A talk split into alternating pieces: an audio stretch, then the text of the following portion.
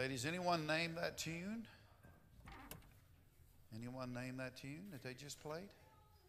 Knowing you. Anyone know who wrote that tune? Did Morris Chapman write that? Who did? Graham Hendrick. I think that's the guy over at that church in Georgia. Hendricks, I may be mistaken. Well, it's good to see you. Everybody get their nap today?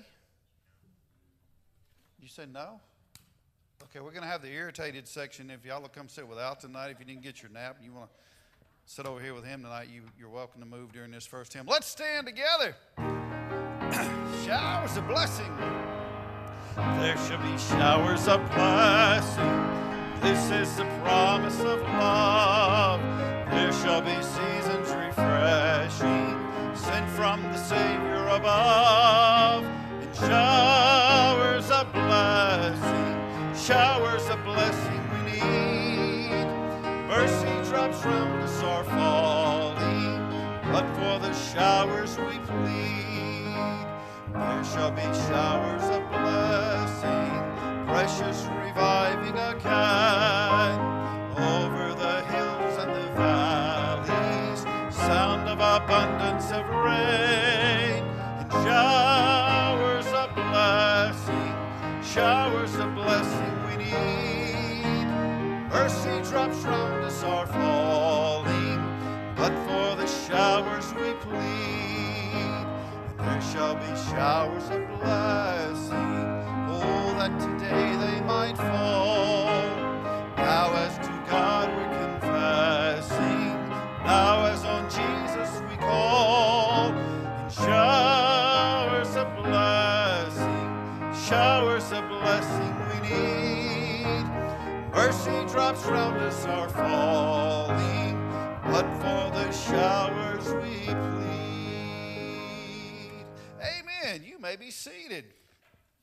I just had this thought while we were singing that, and don't ask me where the thought came from, but anyway. Crazy K's came to mind, Brother Carlisle, while we were singing that. I guess maybe the last time I went there it was raining. I don't know. What day of the week? We're going to take a little road trip for those of you that don't work or would just like to go up and have lunch one day, or Monday or a Tuesday. I don't want to interfere with the ladies group that meets. Is there a day that's better for folks, Monday and or Tuesday? Both would be good for you. Okay, good. We would leave here around 11ish. Get there around 11:45, have lunch, and come back. Ladies on the back row, is there a day that's a preference for y'all? I know y'all are busy women there. Okay, so a Tuesday. Okay, what do we? What about Tuesday week? That way, we'll give us a chance to advertise it a little bit. That be okay? everybody? Tuesday week. Can somebody look up that date for me? Not all at one time. Thank you. How much? 26. Okay, I don't. Let me write that down. Okay, on the 26th, we're going to go to Crazy K's. Brother Paul, you're going to be out of town, aren't you? No. Okay. I thought you was going to. Sir? Are you going to cancel that trip to go to Crazy K's? See, you man, you got your priorities right. All right, Oct. I'm going to take the church bus. It may be an all day or a spend the night trip. I'm not sure yet. Uh, we'd have to spend the night in the state line. Okay, I'm, I'm just writing this down here. So bring a bag that day in case we do have to spend the night because I can't make any promises. Uh, I do know where to get a tire in state line if we need one because we got one there the last time. So that will be coming up. That's serious. We did have to go to state line to get a tire. The preacher from State Line Baptist Church picked us up or picked me up, took me to the tire place. I don't know how to get to the tire place, but I, they had one tire to fit our bus, and that was it. So we bought that tire for $1,000 and took it back over and put it on the bus. Got a great deal on that tire. It was a really good tire. so, anyway, we, we got that done. Now, take your bulletin. Let's look real quick. The Fall Family Festival. That's coming up on uh, November the 3rd, and we're going to have what that night? Chili, okay? and we're going to take the money, and the money's going to go toward missions to Montana and Crazy K's. Amen. missions to Montana and Brother Lee and them. So that's good. All right, so make sure you got that marked. And we're being intentional about inviting someone to come have some chili that night and come to church with you. So please invite someone. They'll probably come with you. Now, look down a little further. Tomorrow night is the George-Greene Baptist Associational Fall Meeting, and it's at West Salem. You know, we could have put that in Crazy K's together and just spent the night in, in uh, up there somewhere and gone to Crazy K's the next day at State Line. That would have been a good outing for us. But anyway, we won't do that just yet. But that's tomorrow night. Tuesday night's deacon and finance meeting. The coffee kickoff campaign will begin next Sunday from 2 to 3. And then Wednesday night supper's menu is uh, grilled chicken, slaw and baked beans, rolls, and dessert. You eat grilled chicken? Okay. I was just checking. Can't you really?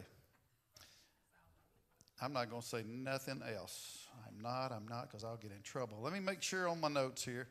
I don't want to leave anything out. Miss Phyllis takes such good care of me and making sure there's a reception for the GA parents and their families tonight in the fellowship hall. I want to remind them of that. And I think that was it. Yes, we've got them all covered. Brother Eddie, anything from the pastor's corner now? No, sir. All right. Can I get a couple of ushers to come down? And I'm going to pray. And when I pray, we're going to sing. And when I sing, you're going to sing. And we're going to take up that offering. Okay, let's pray together. Father, thank you for this incredible time to get to come worship. Lord, it's a privilege that we have an opportunity to worship you. Lord, I pray that you'd bless our worship time together, the music and the message, and everything that's been done in this, this day, God. I, I pray that it has been pleasing to you. Lord, I pray for the missionaries and folks that were kidnapped in Haiti. I pray that you would be with their families and be with them during this time as well. I know they're anxious about things there, so I pray for them. But Lord, we love you, we trust you, and we ask that you would come meet with us tonight. And I pray this in your Son's holy name. Amen. Let's continue on all the way my Savior leads me. All the way my Savior beside? Can I doubt his tender mercy, who through life has been my guide? Heavenly peace divine is comfort, here by faith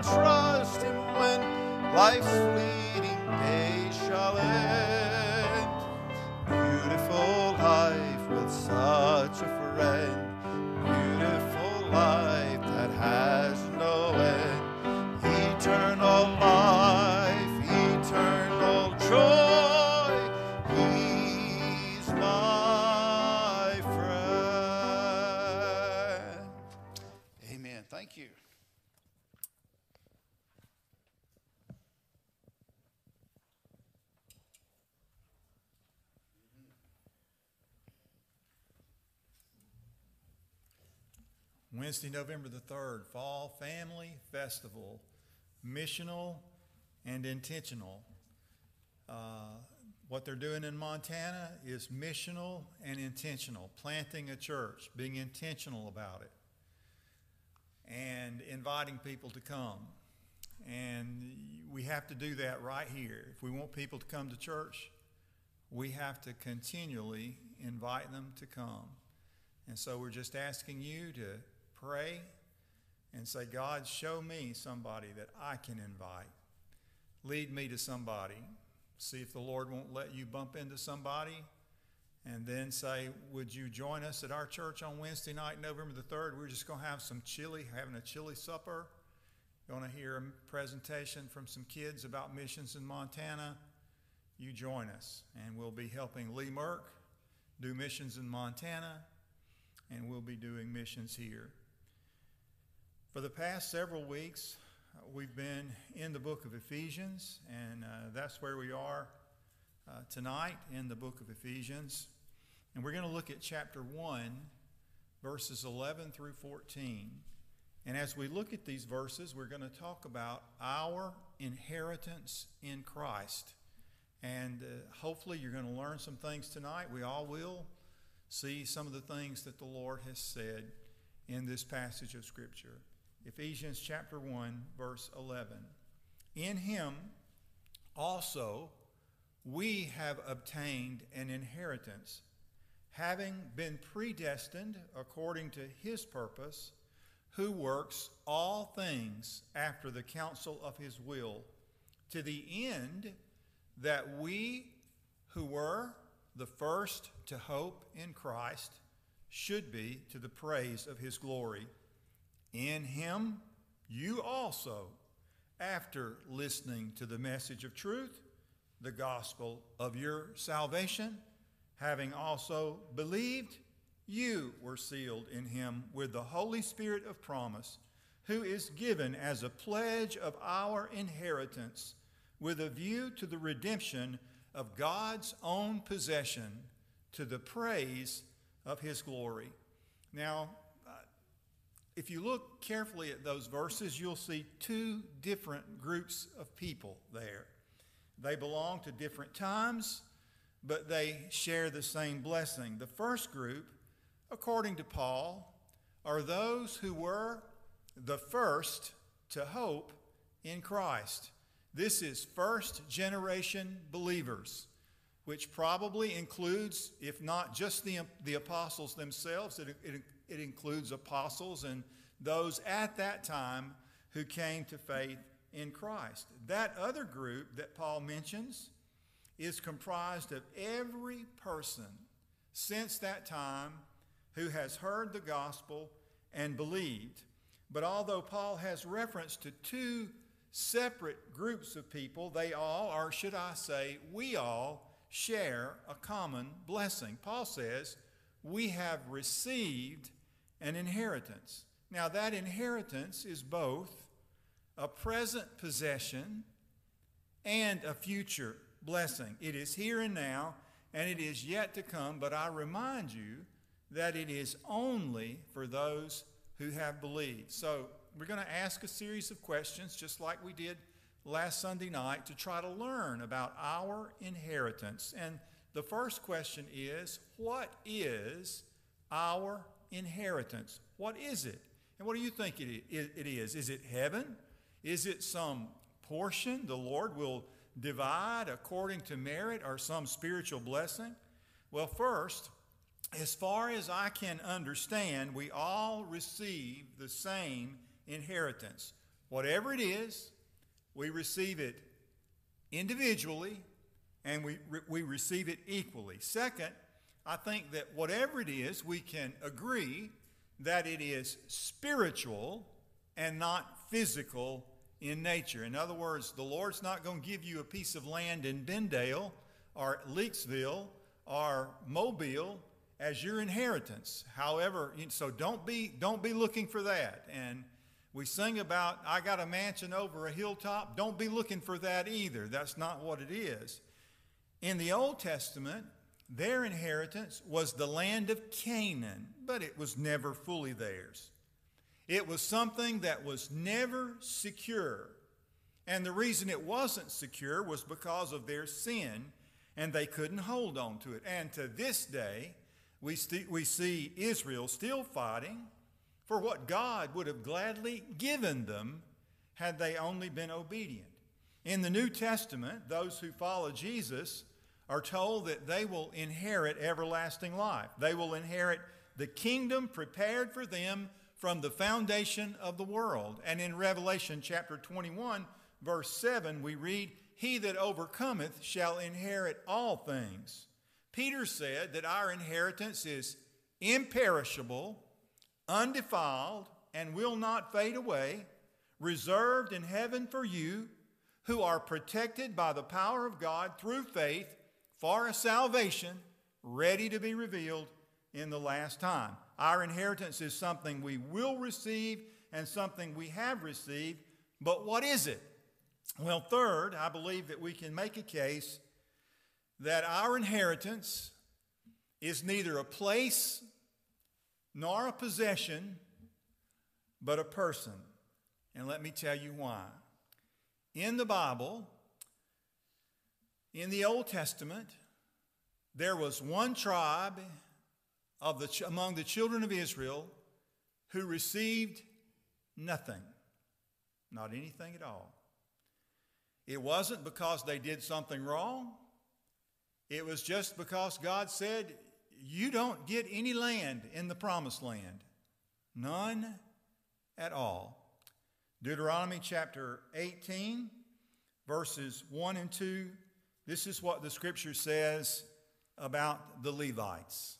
The Levitical priest, the whole tribe of Levi, shall have no portion or inheritance with Israel.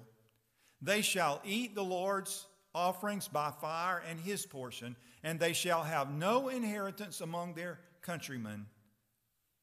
The Lord is their inheritance as he promised them. Now, I want to ask you something. What would you rather have? A piece of dusty land in the Middle East or the Lord as your inheritance? I constantly remind myself that I need nothing here on this earth because the Lord is my inheritance. I'm going to make a case for that a little further in a minute, just in case you disagree with me. So, second, how did we come to receive this inheritance? Well, first, according to the scripture we just read, in the providence of God, we were predestined to receive this inheritance. What does that mean? It means, as we have looked at that word, the word uh, predestined in the Greek means to fore horizon. It has the horizon in it. The horizon means the bounding circle. What God simply did was He drew the circle of His saving love around us, or He brought us inside the circle of His saving influence. And thus, the roots of our salvation have their source in God's activity, according to Paul here, who works all things after the counsel of His will. He arranged our lives, your life and my life, so that we would come into contact with the gospel. In chapter 1 of Colossians, verse 12, Paul said, We must give thanks to the Father who has qualified us to share in the inheritance of the saints in light. We are talking about our inheritance what it is, and how we came to receive it. Second, having brought us into the circle of his saving love uh, and brought us into contact with the gospel, he said, You listened to the message of the truth, the gospel of your salvation. Paul said in Romans 10 7, faith comes from hearing, and hearing by the word of Christ. You listened and you believed. This is what he said third. After listening to the message of truth, we believed, and John 1:12, uh, John wrote, "But as many as received him, to them he gave the right to become the children of God, even to those who believe on his name." And then fourth, and this is all from that little passage of scripture we read, once you believe, you were sealed with the spirit of promise. And Paul would say, without this work of the Spirit, without the witness of the Spirit in your life, You don't belong to him. So this pictures what we just read salvation from its beginning to end as a work of God, bringing you under his influence, providentially giving you an opportunity to hear and believe, and sealing you with his spirit for all eternity. According to Paul, his initial call from the Lord Jesus came in these words Paul speaking, Jesus speaking to Paul, I am sending you to open their eyes so that they may turn from darkness to light and from the dominion of Satan to God, in order that they may receive forgiveness of sins and an inheritance among those who have been sanctified by faith in me. That's from Acts chapter 26, verse 18. We have an inheritance. What is it? How did we come to get it? And next, what assures that this inheritance is ours? Paul says in this passage in Ephesians that we read that we have been sealed in him with the Holy Spirit of promise, who is given us as a pledge of our inheritance. Now, it's all right there. That's exactly what the scripture says. What, is, what does the Bible mean by sealed? Well, every time the word appears in the New Testament, it comes from a Greek word that means to stamp with a private mark for security or preservation. To stamp with a private mark for security or pres- preservation. There were three uses of the seal. First, it was used to authenticate the genuine article. I looked at Sid this morning, and I don't know if he's got it on today. Sid, you had sort of a tie around your neck, and it had an insignia of the Marines on it. That says that Sid is the genuine article. He was a master sergeant. Does I get it right? In the Marines, one that yelled at people loud. So we're glad that he's cleaned up some now. But he's the genuine article, marks him so. The second was to render secure. In other words, it's sealed, it's secure.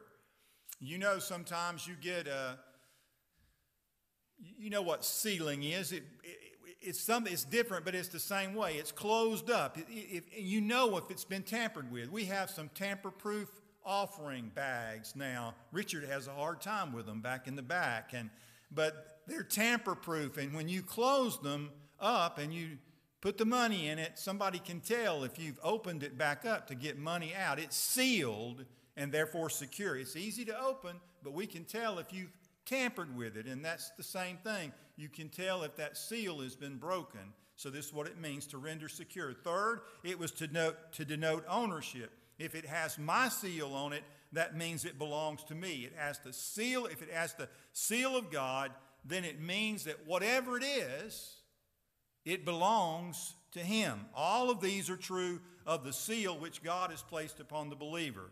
In John 6 27, the Bible says of Jesus Himself, this is the Gospel of John, chapter 6, verse 27, on of Jesus Christ, it says, on Him, on Him, the Father even God has set his seal. In Revelation chapter 5, verse 1, we're introduced to a seal book or scroll that no one on heaven and earth could open. No one could break the seals but the Lord Jesus himself. In other words, it was completely secure from tampering. And also, the things that were going to happen in the book couldn't take place until the seals were broken. The sealed believers in the book of Revelation are marked as God's own for their protection from judgment.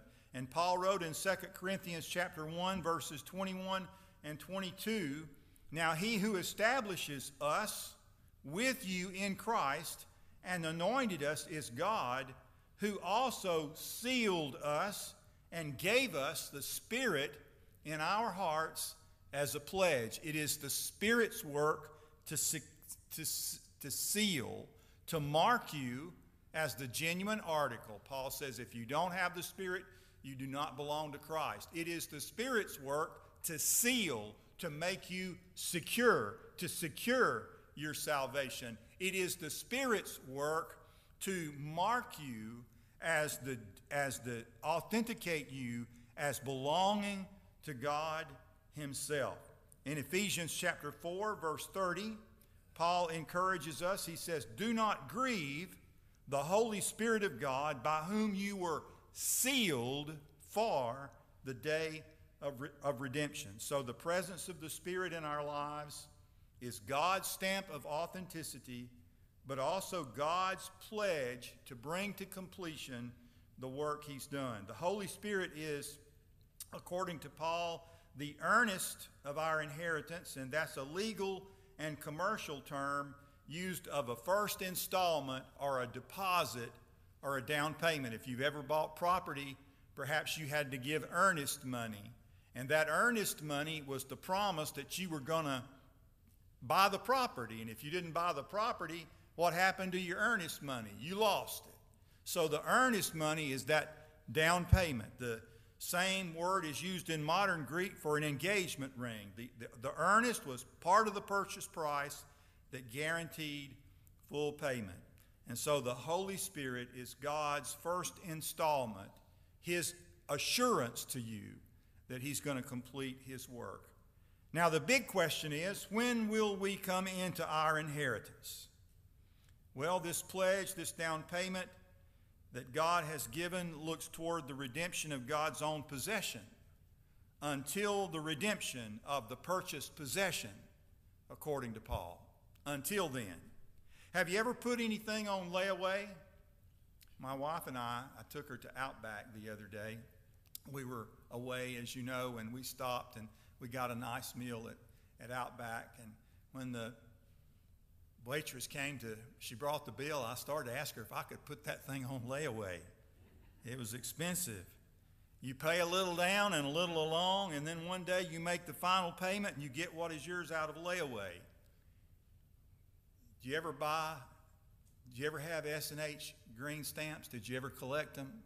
I remember that some of you don't have a clue of what we're talking about, but when I was a kid, my mother got S&H green stamps and we had a catalog, you know, and you collected enough of those S&H green stamps, you could take that those green stamps wherever you took them and get something. And you know what you called it? You redeemed them.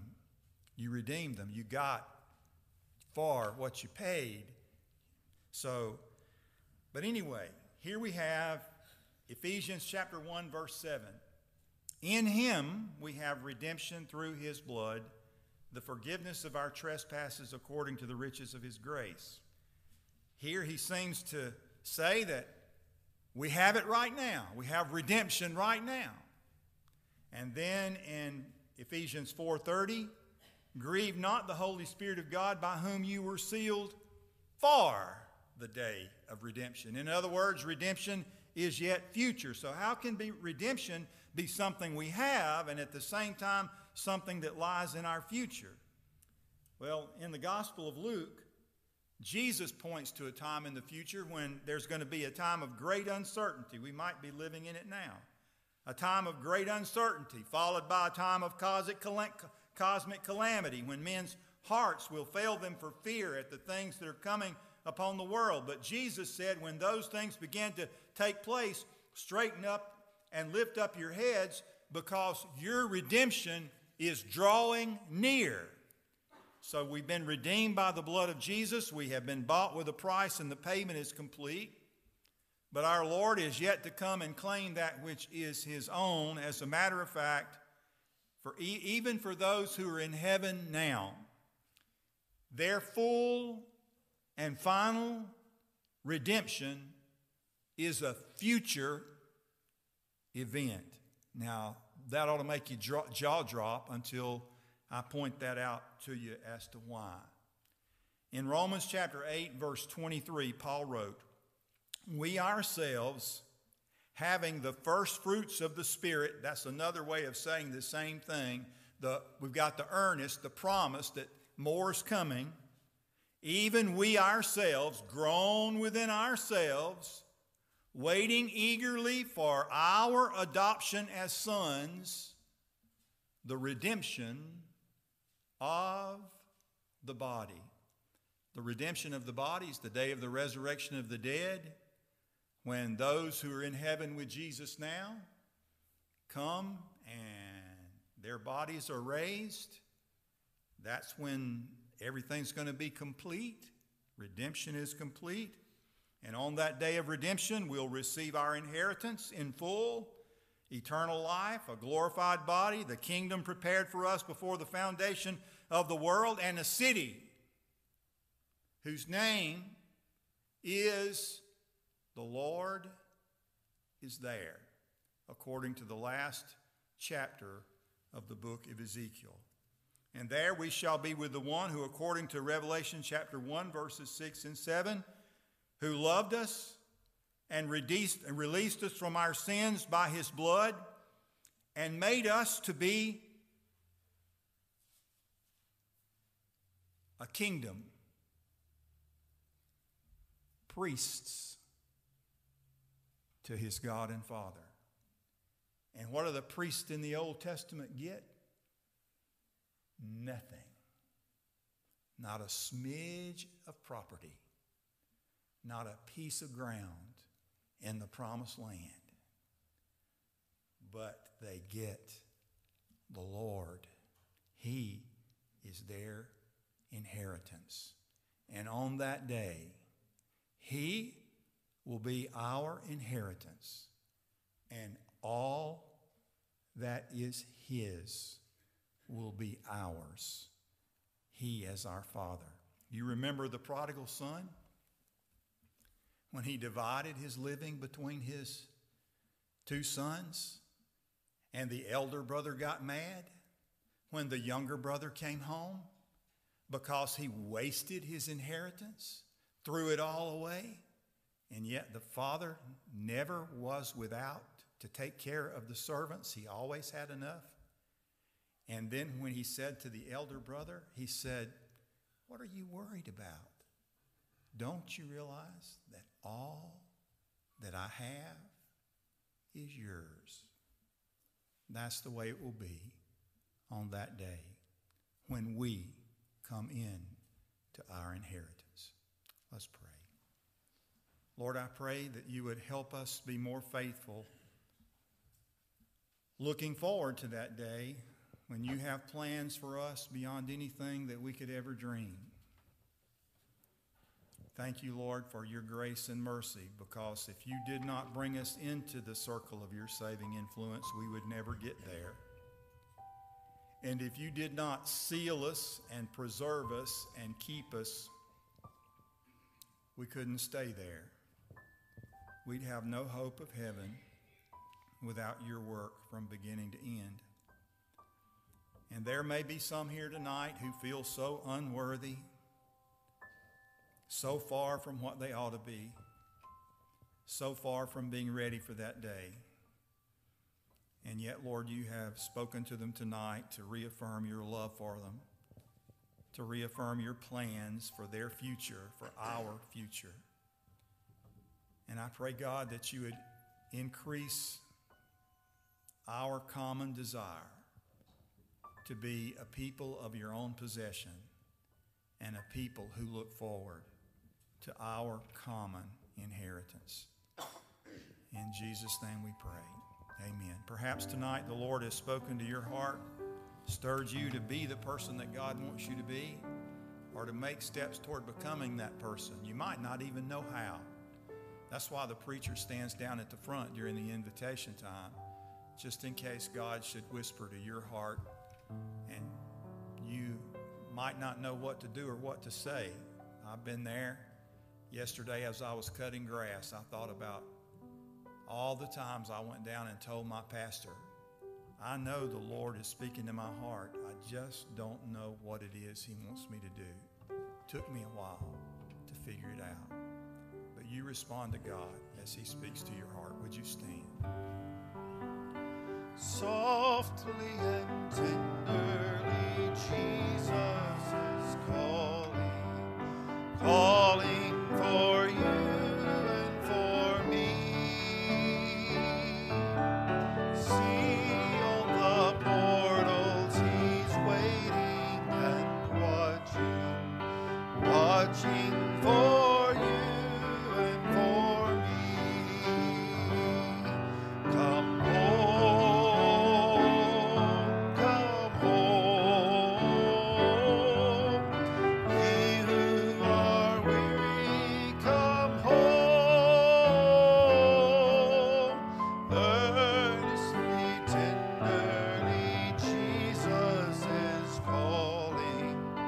calling.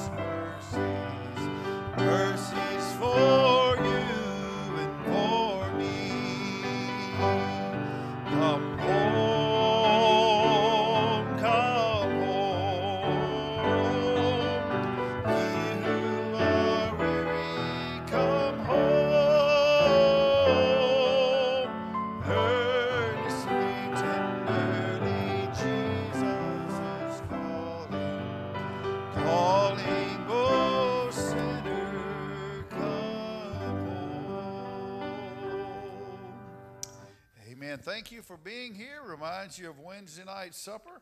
And hope you have a great week and hope to see you then. Thank you.